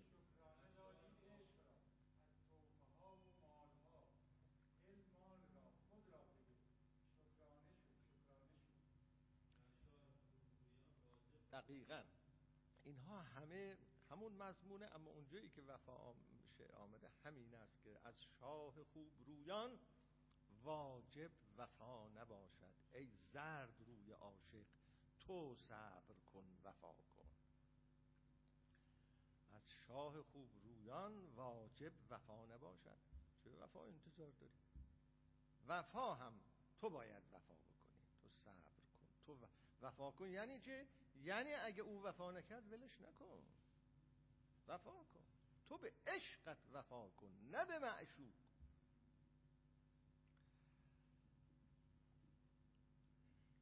او به امید دریافت کردن نمی‌دهد. نثار کردن به خودی خود شادمانی با شکوهی است. نثار کردن به خودی خود شادمانی با شکوهی است. ولی انسان در ضمن نثار کردن خواه ناخواه چیزی را در وجود طرف زنده می کند و همچنین چیزی که زندگی یافته است به نوبه خود به سوی وی من... بدون انتظار. وقتی یکی را زنده می کنی با عشق اون زندگی و اون نشاط و اون جوشش که در او به وجود آورده ای اون خود به خود به سوی تو منعکس میشه. تو هم زنده تر می‌شوی همچنین و همین چیزی که زندگی یافته است به نوبه خود به سوی وی منعکس می شود در بخشش حقیقی انسان به ناسا به ناچار چیزی را که به او باز داده می شود دریافت می کند. در بخشش حقیقی به ناچار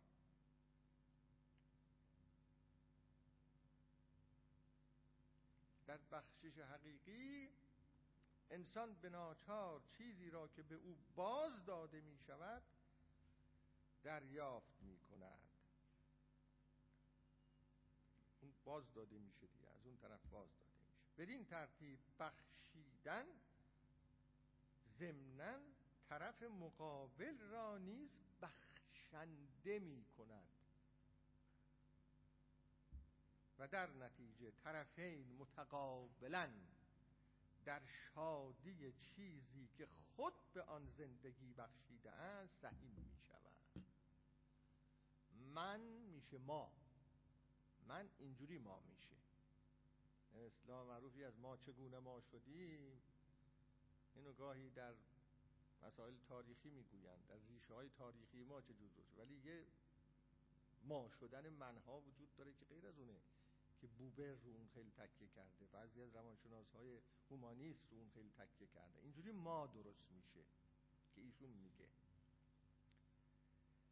ضمن بخشیدن چیزی به دنیا می آید. چیزی به دنیا می آید. چیز نوی به دنیا می آید. در قسمت بعدی این تحلیل که فکر می کردم امروز می‌رسم ولی امروز نمی‌رسم. ولی من از شما اجازه می‌خوام که به جای پرسش به پاسخ این تکه های کتاب این اریک فروم رو امروز تمام کنم که این پروندهش بسته بشه. در اون تکه بعد که امروز نمی‌رسم جلسه بعد خواهم گفت اونجا وقتی یک تحلیل پدیدارشناسی از عشق میده یک فیلسوف از یک دایره المعارف براتون اونا رو یادداشت کرده ام میگه هر جا عشق اتفاق میفته یک یک چیز غیر مسبوقه به یک سابقه و کاملا نو به وجود میاد. کاملا نو که هیچ سابقه نداره. یک مولود کاملا جدید به دنیا میاد. و وقتی یک مولود کاملا جدید به دنیا بیاد تمام اطراف خودش رو متأثر می‌کنه. اینو اونجا توضیح میدم براتون. ولی این هم داره به همینجا اشاره می‌کنه. میگه ضمن بخشیدن که همون عشق ورزیدنه چیزی به دنیا میآید. و طرفین سپاسگزار اون حیاتی خواهند بود که برای هر دوی آنان متولد شده است. این نکته خصوصا در مورد عشق صادقه این نکته خصوصا در اونجاست. عشق نیرویی است که تولید عشق می نفرت نیرویی است که تولید نفرت می کند تا فرهنگ جامعه چه رنگی به خود گرفته باشه؟ فرهنگی عشق زا مبلغ عشق یا فرهنگی نفرت زا و مبلغ نفرت؟ تاسفانه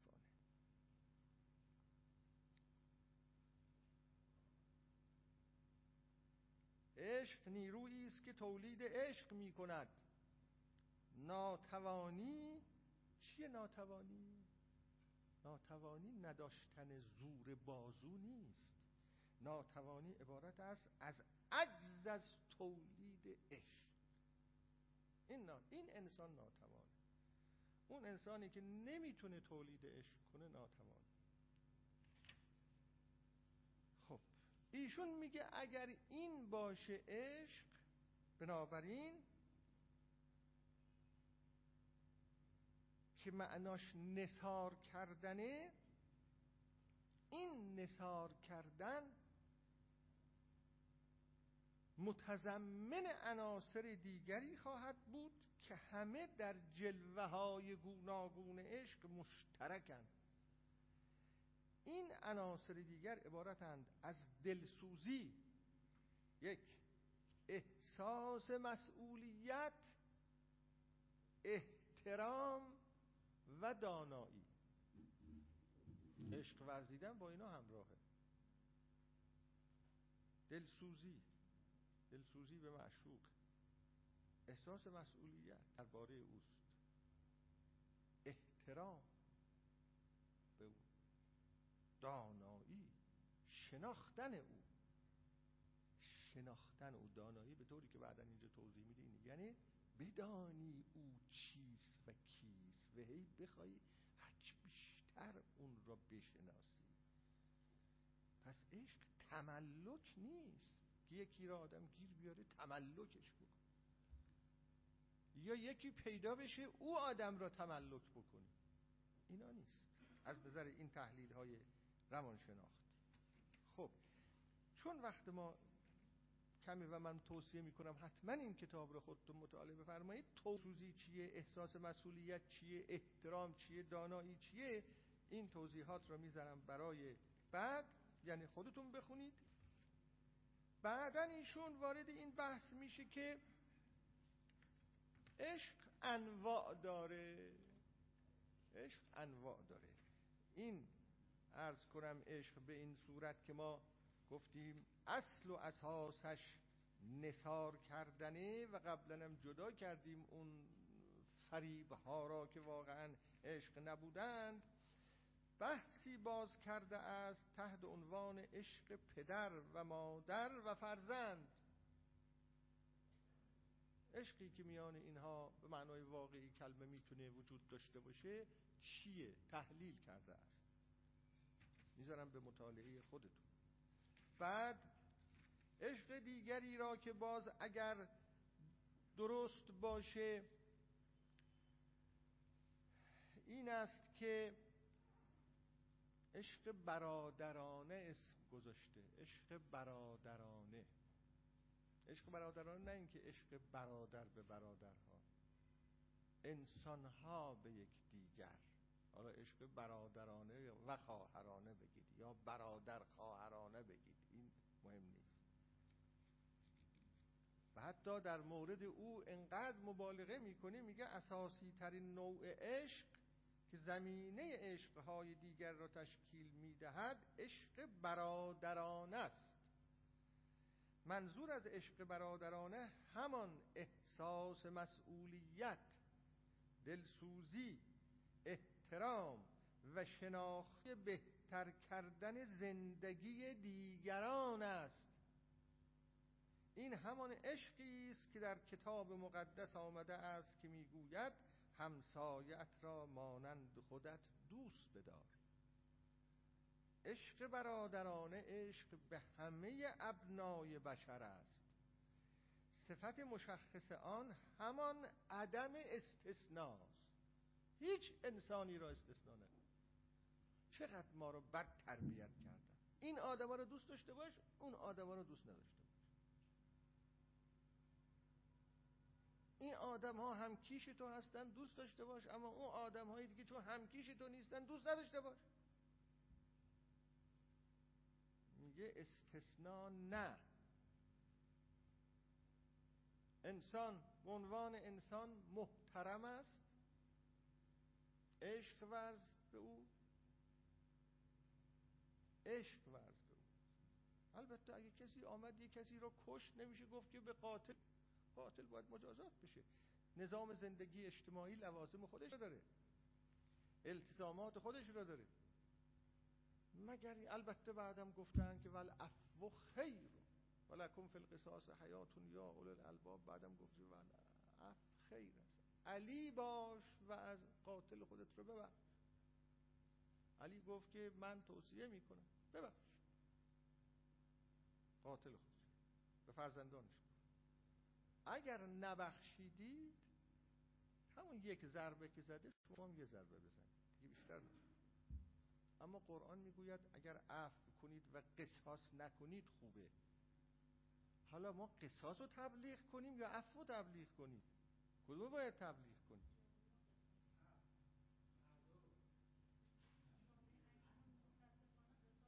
ما باید عفو و تبلیغ بکنیم. چون اون کس که در فکر انتقام هست چه ما عفو را تبلیغ بکنیم چه نکنیم اون انتقامشو خواهد کشید راه هم براش گذاشته شد خیلی خیلی اصرار داری انتقام بکشید. انتقام اما اون چیزی که فرهنگ عمومی جامعه تبلیغ می‌کنه عفو تبلیغ. عشق برادرانه. بر این احساس مبتنی است که ما همه یکی هستیم. اختلاف ذوق هوش و دانش در مقابل هویت مشترک انسانی عمومیت دارد اختلافی ناچیز به شمار می رود. و اگر ما بتوانیم به درون انسانها راه بیابیم این هویت مشترک انسانی را خواهیم یافت. خواهیم یافت در درون اونم اونم مثل منه در درون منم مثل اونم. این این اختلاف های ظاهری که هست این اختلاف های ظاهری چیز نداره رگ و ریشه نداره. از اول به من گفتن که آقا مثلا تأکید من اینا رو یه خورده این هواشی رو میرم برای اینکه واقعا این جاها جاهایی است که ما یک کمی در خودمون تجدید نظر کنیم. از اول مثلا گفتن که آقا فرض بفرمایید که مشروب نخورید. خیلی مشروب خوردن بد. ما قبول کردیم حرام نخورید. خیلی اما گناه یا خلاف مگه فقط مشروب خوردنه؟ این از اول تون کله ما رفته می‌بینیم یه کسی مثلا مشروب می‌خوره. تمام بدی های عالم رو سوار او می‌کنیم میگیم الحمدلله ما آدم خوبی هستیم مشروب نمی‌خوریم. دقت نمی کنیم که من هم چند تا عمل بد دیگری انجام میدم که اصلا مخفیم می‌کنم از همه مردم که بدتر از اون کاره. تفاوت می‌ذاریم میان مردم. به نوعی اینها را متعلق نفرت خودمون قرار میدیم دستبندی می‌کنیم. همه هم خطا می‌کنن هم ثواب می‌کنن همه هم گناه دارن هم ثواب دارن هم عمل صالح دارن هم عمل طالح دارن همه و همه و همه. اینطوری نیست که یه دسته از فرشته ها به دنیا آمده باشن یه دسته از شیاطین به دنیا. یکی مخفی می‌کنه معلوم نمیشه یکی بیشتر زرنگتره. خیلی یه کارهای دیگه می‌کنه که هیچ کس نمی‌فهمه. یکی هزار جور کار دیگه می‌کنه که هیچ کس نمی‌فهمه. یعنی به بواطن اشخاص اگر مراجعه بکنیم واقعا اگر ما به باطنهای اشخاص مراجعه بکنیم اون حرفی که اهل اخلاق زده حرف بسیار درستی است. گفتند اولین راه سلوک در راه کمال اینه که انسان هیچ انسانی را بدتر از خودش نداند و خودش را از هیچ انسانی بهتر ندونه. از هیچ انسانی ها نه از اون انسان هایی که فقط نماز می‌خونن. از هیچ انسان یعنی اگر انسان می‌بینه که یک شخصی داره تو خیابون بدترین کارها رو انجام میده خودش رو بهتر از اون ندانه این خیلی نکته خودش رو بهتر از اون ندونه بگه من بهتر از آنم. چون اگه در زوایای درون زندگی بکنه خواهد دید که حالا اون تظاهر می‌کنه به اون کارها. ولی این یه کارهای دیگری رو می‌کنه و مخفی می‌کنه به نوعی که بدتر از اون کارهاست. اینا را که در نظر بگیریم خواهیم دید که این حرف درسته. ها بدون استثناء چون اصلا انسان پلید وجود نداره. پلید مطلق شرور مطلق وجود نداره. انسان بد مطلق وجود نداره. انسان خوب مطلق هم وجود نداره. همه انسان آمیخته به صورت نسبی از اینها. اون فرشتگان هم گفتن که بابا این آدمی که تو داری خلق می‌کنی اینا تو روی زمین گناهکاری خواهند کردا چرا آفریدی آدم رو؟ حالا آفریدی که سهل بعدم به ما میگی که البته اینا استوره است و معانی خاص خودشو داره. حالا به ما میگی سجده کن. گفت انی اعلم و مالا تعلمون. من یه جایی نوشتم که در این داستان خلقت آدم که در قرآن آمده اعتراف شده به اینکه انسان موجود گناهکاریه. اعتراف شده.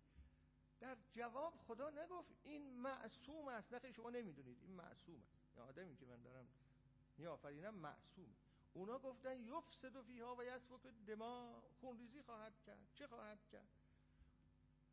خب خوب بود. خدا می‌گفت نه خیر این سر تا پا اسمت شما نمی‌دونید در قرآن این نیومده.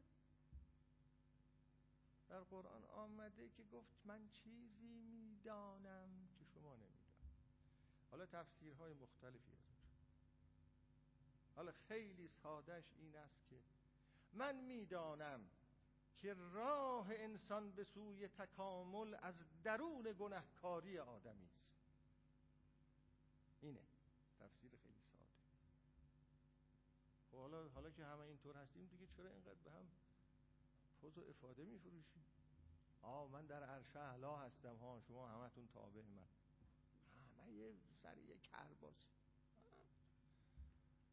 آدم در دلش اونقدر زیاده که گاهی می‌خواد خیلی حاشیه بره ولی من خودمو خیلی کنترل می‌کنم که حاشیه نروم. عرب وارد شد در مسجد. باز ببینه این پیغمبری که اومده این حرفای جدید رو می‌زنه این کیه؟ وارد مسجد شد. دید یه جماعتی نشستن دارم حرف می‌زنن گپ می‌زنن چه میگو. گفت این محمد کجاست؟ من کارش دارم. نمیشناخت. این همه مثل همه. اینها یکی از ایناست. تعجب کرد. که یکی از ایناست همینه بله دیگه اول کار اینجوری بود. قل نما انا بشر مثلکم بود. گفت که چیه اون شعر خوشمزه که از اول قرار نبود که عاشقان چیه بله.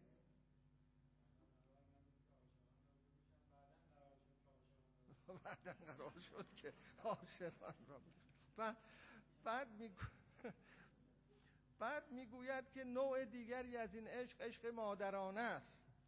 و توضیح مفصلی هم میده و بعد خیلی زیبا میگه که مادر چگونه بدون انتظار دریافت هیچ چیز خودشو فدای فرزند می‌کنه. نسار می‌کنه وجودش را. نسار می‌کنه وجودش. بعد میگه یک نوع دیگر عشق جنسی است. در توضیحش می‌گوید که عشق جنسی عشق برادران عشق افراد برابر است به یک دیگر. عشق مادرانه عشق به ناتوانان است چون کودک ناتوان مادر او عشق میوزد گرچه این دو با هم برابر نیستند ولی به سبب طبیعت خاصشون یک صفت مشترک دارند و اون این است که این موضوع عشقها به یک نفر محدود نمی شود نه عشق برادرانه به یک نفر محدود می شود نه عشق مادر به فرزند میتون فرزندهای متعدد. اگر من برادرم را دوست دارم تمام برادرهایم را دوست دارم. اگر کودکم را دوست دارم تمام کودکانم را دوست دارم. نه خیلی بالاتر از این. همه بچه ها و تمام کسانی را که احتیاج دارند احتیاج به کمک دارند دوست دارم. این عشق یعنی عشق جنسی شوق فراوان به آمیزش کامل است به منظور حصول وصل با فردی دیگر. ماهیت این عشق طوری است که فقط به یک نفر محدود می شود و عمومی نیست و چه بسا که فریبکارترین نوع عشق است. همه میگن فقط یک نفری توی فقط. این منظورش توضیح میده بعد. میگه این فریبکارترین نوع عشقه به این دلیل هست که تظاهر می شود که فقط تویی اما به خصوص اینجا پرونده باز کرده علیه آقایان. بعد می‌رسیم به ببینید ملاحظه کردید که این یک نوع از عشق هاست. وقتی عشق گفته میشه تازه یه نوع از عشق های واقعی. چند جور گفت؟ گفت عشق مادرانه عشق برادرانه تعاونی نمی‌دونم. همین رو گفت گفت یک نوعش هم عشق جنسی است. نه اینکه عشق تنها عشق جنسی است در منطقه تحلیل عشق به خود یک عشق واقعی. نه نه نه نه اون. نارسیسیسم نه نه خودشیفتگی. خودشیفتگی یه مسئله دیگر است. خودشیفتگی این است که طرف خیلی شیفته خودش می‌زنه خیال می‌کنه همه باید گوش کنن چون این خیلی عالی داره حرف می‌زنه. وقتی چیزی می‌نویسه میگه همه باید بخوانن. اه نخوندی؟ دیدید بعضی اصلا مقاله منتشر کرده بودم دارم میگه نه میگه اه نخوندی؟ فل اه نخونده خون اینجور چیزها بهش میگن خود شیفتگی. اما این عشق به خود که ایشون میگه نه. میگه که هر کسی خودش را هم می‌تونه صادقانه دوست داشته باشه و باید دوست داشته باشه. و در تحلیل هایش به اینجا می‌رسه که اگر کسی صادقانه نتواند خودش رو دوست داشته باشه دیگری رو نمی‌تونه دوست داشته باشه. خیلی نکته مهمیه. اینو همه روانشناس ها میگن.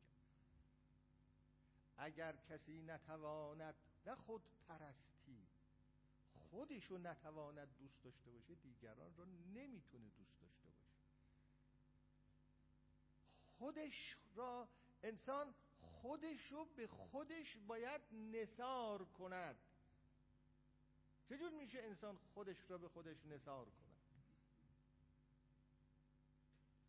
اونجا که انسان کوشش می‌کنه تمام استعدادهایش را به وجه احسن شکوفا کنه خودش رو به خودش میبخش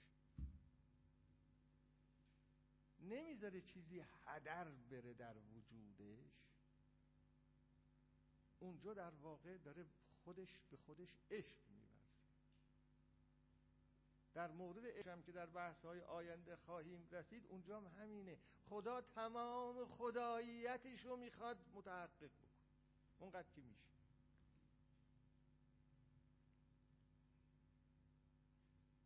ما معمولا به عظیمترین قسمت وجود خودمون رو رزرو نگه میداریم. رزرو نگه میداریم فرصت اینو پیدا نمی کنیم که اصلا ببینیم چی هستیم چی داریم چی مقدار استعداد داریم بشیم فکر کنیم چی کار می‌تونیم بکنیم. از این صبح ساعت هشت برو شب ساعت هشت برگ این اون محیط کار. ما اونجوری معمولا چیز می‌کنیم. تنهایی هامونو جدایی هامونو اونجوری برطرف می‌کنیم. معمولا. انسان بهترین راه بهترین راه برطرف کردن تنهاییش این است که خودش با خودش تنهاییش رو برطرف کنه. اون شعر چیه که یه بارم اینجا اون قانون خیش رو خوندید آقا برای ما؟ شعر قانون خیش آه.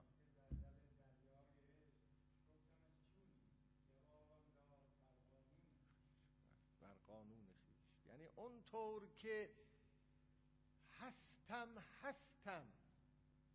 اگر آدم این تجربه را از خودش داشته باشه که اونطور که هستم هستم و با خودش آشتی باشه بهترین رفیق را داره. خود آدم رفیق خودش میشه اون وقت. خود آدم رفیق خودش میشه. حالا که این همون غنای درونی با غنای درونی خودش زندگی می‌کنه. اون جام جمعی که حافظ میگه اون جام جمع که سالها دل طلب جام جمع از ما می‌کرد اون چه خود داشت بیگانه تمنا می‌کرد اون خود اون خودی که ما داریم دریاست. اون این دریا رو باید کشفش کرد. یه نقبی اگه بزنیم از این حوز کوچولویی که درست کردیم برای خودمون و اون دریا رو رزرو کردیم اون پشت مشتا رزرو کردیم با اون کار نداریم. اگه یه نقب کوچولویی اونجا بزنیم یواش یواش یواش یواش می‌بینیم از درون داریم هی چیز میشیم. هی داریم اگه مثلا یه جوی باریکی بودیم داریم یواش یواش نهر میشیم. اگه نهر بودیم یواش یواش داریم یه نهر بزرگی میشیم. اگه نهر بزرگی یواش یواش داریم دریاچه میشیم. تجربه میاد آه. اون میشیم اقیانوس وصل به اقیانوس. خب حالا عرض کنم اینم داستان بحث بعد عشق به خدا رو هم ایشون مطرح می‌کنه میگه این عشق به خدا این آدم معتقد به خدا نیست این شخص خودش. میگه من معتقد به خدا نیستم اما عشق به خدا هم یک عشق صادقانه وجود داره و یک عشق کاذب وجود داره. اگه می‌خواید بدونید که منظور او عشق صادقانه در مورد خدا و کاذب چیه به کتاب دین و روانکاوی او مراجعه کنید. یک کتابی از او ترجمه شده به نام دین و روانکاوی.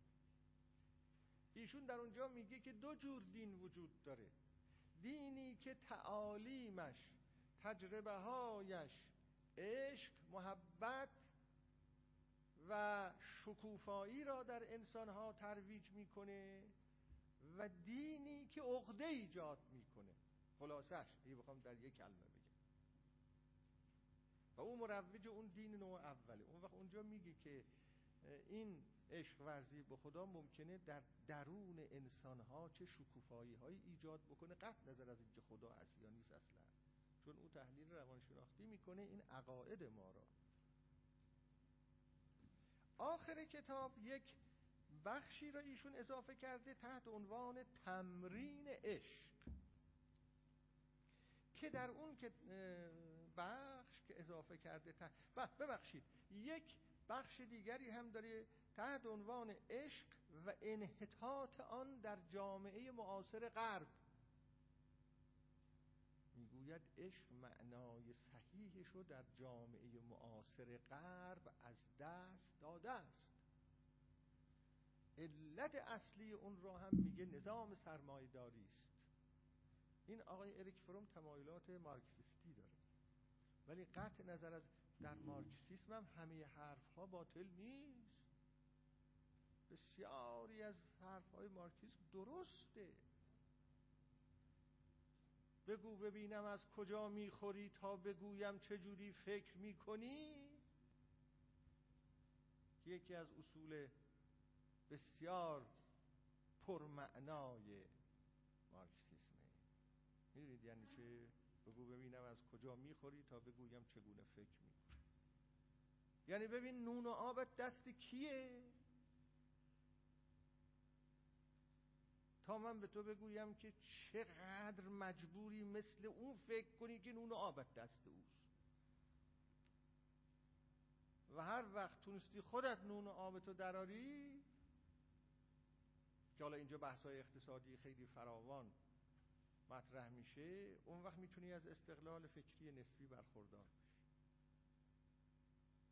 حالا و همچنین مذرات جامعه سرمایداری و این تحلیلی که مارکسیسم داده از اینکه مارکسیسم را اگر ماتریالیسم دیالکتیک تاریخیش را بذارید کنار در خود فلسفه سیاسی اجتماعی اقتصادی مارک بسیار حرفای جالبی است این چیز چی داشتم عرض می‌کردم؟ نظام سرمایه داری و تحلیلی که از نظام سرمایه داری میده این آقا هم اون تحلیل رو قبول داری میگه در داخل نظام سرمایه داری انسان ها به شیء تبدیل شدن به پیچ و مهره تبدیل شدن. ارزش اونها همون قدری که بازده دارن. به عنوان انسان ارزش ندارن. و بعد میگه در نظام سرمایه داری چه تدبیراتی به کار میبندند برای اینکه انسانها با عشق و علاقه به کار بپردازند و محصول را بالا ببرند تولید را به پار ببرند این فوتوفن هایی که در این بخش های روانشناسی کارخانه های بزرگ دنیا وجود داره که چه کارهایی بکنن که این کارگرها با عشق و علاقه کار بکنن. مثلا اگه هزار متر پارچه تولید می‌کرد یه کارگر در روز مثلا 1500 متر میگه انسان ها تبدیل شدن به شی و خودشون از اون نظر که انسان هستند ارزش ندارن حرمت ندارن و انسانی که خودش را شی و پیچ و مهره تجربه می‌کنه توانایی عشق ورزیدن نداره این بخشم اونا رو داری میگه حالا شما خودتون دیگه اینا رو ببینید در جامعه ما چقدر این مسئله تبدیل شدن به شی و پیچ و مهره و اینجور چیزها اتفاق افتاده اتفاق نیفتاده یا به چه شکلی در کجاها هست در کجاها نیست. اینا دیگه به اصلاح جامعه شناسی جامعه ما. بشه اما بعد از این قسمت در آخر یک بخشی آورده تحت عنوان تمرین عشق ورزیدن. تمرین عشق. اسمش هستن تمرین عشق. ایشون میگه اکنون که هنر عشق را از جنبه نظری مورد بحث قرار دادیم تحلیل نظری کردیم که عشق چیه دروغ با مسئله دیگری که به مراتب مشکل تر است روبرو می شویم و اون تمرین هنر عشق است. آیا ممکن است هنری را بیاموزیم بی آن که در آن تمرین داشته باشیم؟ و بعد ایشون مفصل در اینجا توضیح میده که چه شرایطی لازم هست که آدم در اون شرایط موفق بشود به عشق ورزیدن.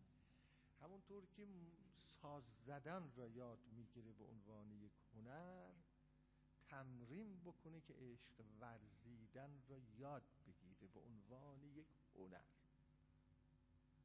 در واقع از نظر او کسی که می‌تواند عشق بورزد هنرمند است.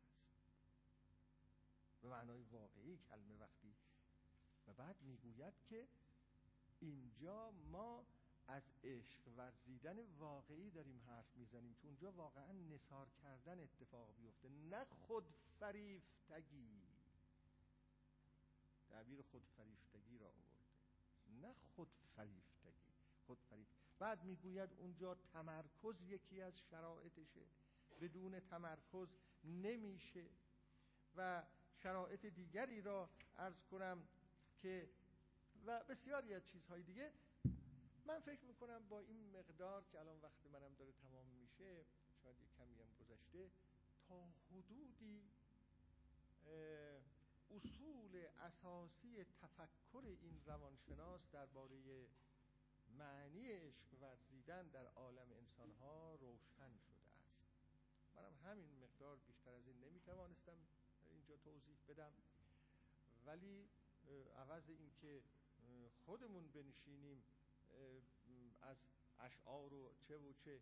اون عشقی که در ادبیات عرفانی ما هست اون کار مرحله بعده اول میبایست خیلی انسانی خیلی زمینی اون چیزی را که روانشناس ها درباره عشق موجود در عالم انسان حرف می‌زنن یه مقداری با این آشنا می‌شدیم. یه مفاهیمی به ذهن ما میآمد. در جلسه آینده من انشاءالله عرض خواهم کرد یک جمعبندی را از این بحث که یکی دیگه از فیلسوفی این کار را کرده با روش پدیدارشناسی میگه که در واقع اینا اینا یه تحلیل های مقدماتی بود. اون در اون بحثش میگه که در عشق چه اتفاق میافتد؟ اون چیزی که در واقع او به ما توضیح خواهد داد اینه که در عشق چه اتفاق میافتد؟ وقتی عشق حادث میشه چه اتفاق میفته اینو برای ما توضیح خواهد داد. تا بعد بریم سراغ این که حالا ببینیم اون عشق عرفانی که